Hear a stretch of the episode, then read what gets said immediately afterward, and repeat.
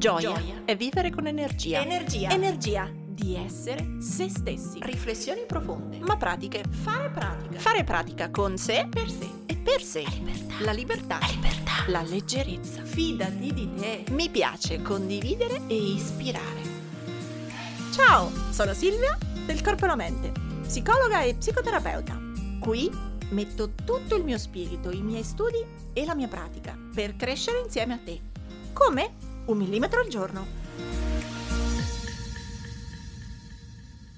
Eccoci, è passata qualche giorno dalla nostra ultima puntata, ma questa emergenza, questo lockdown, questo casino che c'è intorno mi ha un po', eh, come dire, sconvolto da idee e pensieri. E come sempre, prima di dire cose a caso in giro sui social, sui video, sul pod, ci penso un po' che linea tenere. Allora, in questo particolare momento sto in realtà facendo un hackathon con la comunità europea, quindi sono stati giorni super presi e super densi, eh, cercando di portare avanti delle idee di iniziative sociali che la comunità europea può portare avanti nel, nei prossimi mesi, e quindi sono stata totalmente assorbita.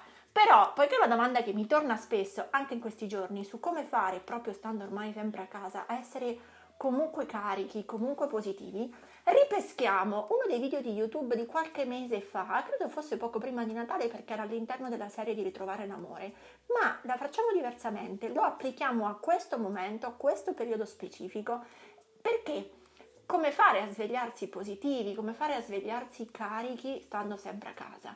Provate a, proviamo a prendere tutti quei suggerimenti di questo video e ad applicarli oggi, adesso. Come fare a farci piacere quello che in realtà non ci piace tanto fare, magari stare proprio a casa per qualcuno. Quindi, se vogliamo recuperare un po' di voglia di fare quello che non ci piace fare, questa puntata del podcast fa per te. Ciao, io sono Silvia, questo è Il Corpo e la Mente.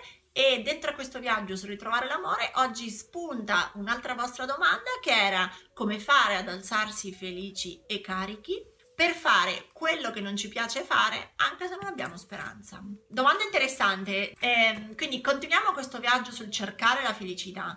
Io credo che, mh, parto dalla fine di questa domanda, io credo che non avere speranza non sia un fatto reale, nel senso che la perdiamo la speranza. Ma così come la perdiamo la possiamo ritrovare. È come se fossero sostanzialmente dei vasi comunicanti. Tanto più io coltivo la possibilità, la sensazione, l'impegno che posso cambiare le cose, tanto più ho speranza. Tanto meno io credo di poter determinare la mia realtà, tanto più la perdo. Perdo la possibilità e quindi la speranza. Quindi tanto più io rimango attivo, cerco di cambiare, al di là del risultato reale e concreto che ho nella vita, ma tanto più io mi impegno per, credo che autodetermino quello che vivo, tanto più si abbassa la frustrazione e rimane alta la speranza. Tanto meno io faccio, tanto meno io credo di determinare la realtà, tanto più si alza la frustrazione perché aumenta l'impotenza. Quindi l'essere senza speranza mi dice che abbiamo messo un po' troppo fuori il luogo del controllo. Il luogo del controllo è, l'ho detto credo anche in qualche altro video, il modo che la psicologia ha di determinare appunto il senso di responsabilità. O meglio, il luogo del controllo è il punto in cui, che, in cui io credo che ci sia la responsabilità di quello che vivo. Da dove credo che derivi il, appunto la responsabilità, il controllo di quello che mi succede. Quando io ho il luogo del controllo esterno, io sto dicendo che quello che vivo dipende da Saturno contro, l'oroscopo, le, le fasi lunari, um, il segno zodiacale, ma anche um, il sole o la pioggia, ma anche il governo, il sindaco, il condominio, il mio capo, mio marito, mia moglie, i figli, mia suocera. Quindi sto, decide- sto dicendo che tutto questo elenco di persone eh, determina quello che io vivo e io non posso farci niente. Nel luogo del controllo interno invece io credo che la responsabilità stia a me e sono io che controllo quello che mi capita. La tendenza della psico, diciamo, mentale è tutte le volte che siamo in una situazione frustrante per noi tendiamo con più probabilità ad attribuirne il controllo esterno. Perché questo ci consente di non doverci affaticare per cambiare la situazione, di non doverci spremere per cambiare, perché se è colpa di, possiamo farci poco, quindi ah ok, non è colpa mia, mi rilasso un attimo. Se invece ci diamo il luogo del controllo interno e vivo una situazione frustrante, oltre alla frustrazione mi becco che cavolo potrei fare qualcosa, quindi mi becco la frustrazione ma devo restare in movimento per cambiarla. Allora nella migliore delle ipotesi io parto dicendo ma sì, posso cambiare, posso cambiare, posso cambiare, poi passano i giorni, i mesi e gli anni, se non cambia niente perdo la voglia di cambiare, vabbè fa niente, tutta colpa di, e di nuovo lo sposto nel luogo del controllo esterno e finisce che non faccio più niente. A quel punto matematicamente se siamo nella frustrazione e non facendo più niente, nell'impotenza perché non dipende da me, abbiamo perso la speranza.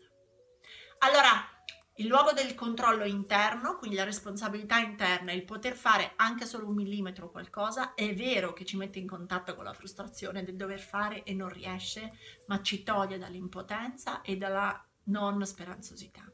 Dall'altra parte se sto nel luogo del controllo esterno, quindi è vero che mi salvo perché è colpa di qualcun altro, ma è vero che vivo completamente senza possibilità di cambiamento e senza speranza. Quindi prima riflessione, io non credo che davvero esista l'essere senza speranza perché qualcosa è davvero immodificabile, credo che le modifiche siano costose, lente, faticose e le si muove un millimetro al giorno. Se hai la sensazione, tu che l'hai scritto la domanda, ma anche tutti gli altri, che qualche cosa è senza speranza, vuol dire che ci stiamo togliendo potere personale, ci stiamo togliendo la possibilità di azione. Allora non siamo senza speranza, forse semplicemente è lungo, molto lungo il cambiamento che cerchiamo e proprio perché è lungo, molto lungo, tocca impegnarsi. Se io voglio fare una maratona, ahimè devo correrli quaranta chilometri, non è che ne corro due o tre. Se voglio cambiare tanto, devo correre tutti i giorni, anche quando non c'ho voglia. Per cui senza speranza vuol dire che si è perso il luogo del controllo interno. Le situazioni complesse è vero che hanno e e, quindi sia luogo del controllo interno che esterno, quindi sia responsabilità degli altri sia responsabilità mia. Ma anche se fosse l'uno per cento responsabilità mia, il novantanove per cento responsabilità di qualcun altro, è venuto il momento di continuare a smussare quell'uno per cento, a muovere, a muovere, a muovere, a spingere, a spingere, a spingere, a modificare un millimetro alla volta, sempre. E l'altra cosa importante può essere, per facilitarti in questo percorso di alzarti felice, aggiungere dentro le tue giornate, supponiamo che la tua, eh, appunto, essere bloccata in una situazione che non ti piace, quindi non ti alzi felice sia perché fai un lavoro che non ti piace, fai un lavoro che ti costringe a degli orari difficili, Um, o magari hai una famiglia non supportiva e quindi il mix delle due cose ti fa sembrare che sia tutto sbagliato. Io stessa sono passata in momenti della mia vita in cui il lavoro funzionava ma era faticosissimo per me, la mia, le mie storie d'amore andavano a rotoli, avevo grandissime difficoltà, eh, mi contavo i soldi a fine mese, quindi ci sono dei momenti in cui sembra che in ogni settore la sfiga ci abbia visto, ma ancora di più allora delle ventiquattro ore non ragionare sui macro programmi, ma ragiona sulle micro isole di piacere. Dentro le ventiquattro ore aggiungi cinque minuti alla mattina e cinque minuti alla sera per te. Tanto più rintroduci elementi di piacere che non cambiano il quadro complessivo, non cambiano il lavoro che hai, ma cambiano la qualità di ora in ora del tuo umore. Quindi come si fa ad alzarsi felici? Anche se fai un lavoro che non ti piace e non lo puoi cambiare, è tutto dire sul millimetro, ma supponiamo che davvero non lo puoi cambiare, anche se hai una famiglia non supportiva, bene, ritagliati mattina, pomeriggio, sera, metà mattina, pranzo, eh, appena puoi, tre, cinque minuti, sette minuti, dieci minuti di spazio per te. Non cambia il lavoro, non cambia la vita, cambia il tuo umore. E puoi lavorare su quello, perché magari è solo quello il millimetro di azione che hai disponibile oggi. Forse l'uno per cento di oggi non è cambiare lavoro, divorziare, cambiare famiglia, ma è stare lì dove stai, ma lavorando sul tuo umore interno. Se poi hai davvero un grossissimo senso di infelicità, di blocco, il consiglio che ti posso dare come atto grande di amore è: fai un po' di psicoterapia per capire come mai sei così bloccata in questa impossibilità e se è vero che non c'è niente che puoi fare.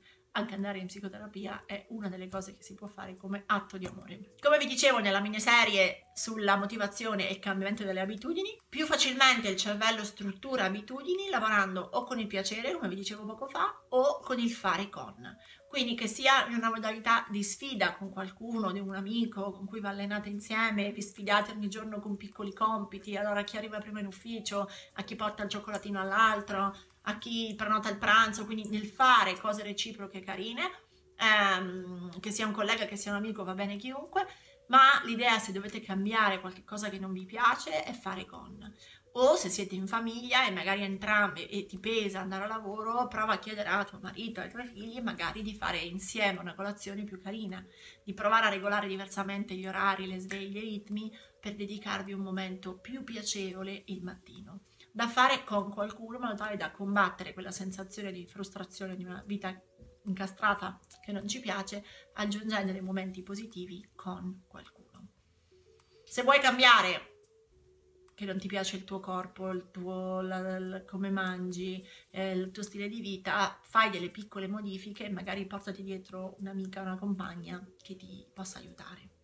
Riferito più specificatamente all'umore del mattino, da un lato io ti direi lavora tantissimo la sera prima sulla routine serale e soprattutto sulle intenzioni. Per avere un buon umore il mattino è tanto importante la fase di addormentamento, i pensieri finali con cui ci addormentiamo. Quindi, ricapitolando, non credo davvero mai che si possa essere senza speranza, senza speranza si è solo quando abbassiamo completamente il luogo del controllo interno e diciamo che dipende tutto dagli altri. Questa situazione non è mai reale. Per una parte, dentro la realtà ci siamo anche noi e su quel pezzo possiamo fare la differenza, anche solo come nostro umore. Si può sempre cambiare lavoro, si può sempre cambiare corpo, allenamento, dieta, si può sempre modificare una relazione, sempre, purché decidiamo che è una maratona e va combattuta ogni giorno. Per cui ritrova il tuo millimetro per avere di nuovo, è vero, forse la frustrazione che non tutto funziona, ma avere la speranza perché riprendi il potere personale. A questo punto, come puoi lavorare sull'umore? Dall'altro è vero che magari è una giornata che non ti piace, ma reintroduci elementi di piacere, trovi una marea di suggerimenti dentro il canale. Po- piccoli spazi per te, la doccia, il bagno schiuma, una candela profumata, un momento di scrittura, il libro, una passeggiata. Trova momenti di piacere, trova il fare con qualcuno, anziché essere sempre da sola in questo cambiamento, e allena il pensiero positivo, come abbiamo detto nell'altro video.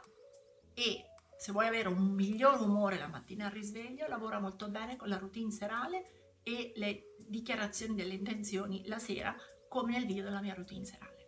Chiaramente esiste tutto un mondo, e ve l'ho messo anche nel video dove ho intervistato il fondatore della Miracle Morning, quindi fare sport la mattina aiuta ad avere un miglior umore perché alza le endorfine fin dal mattino. Significa, se non sono una che va a correre, posso fare una passeggiata, se è in pieno inverno posso fare una ginnastica in casa e magari non voglio uscire perché fa freddo, mi posso allenare a casa, è pieno di risorse online, video, possibilità, schede, o altrimenti il più blando dello stretching e il più blando degli esercizi di respirazione. Anche in questo caso trovate il video sugli esercizi di bioenergetica del mattino per ritrovare energia, quindi anche quella è una buona possibilità.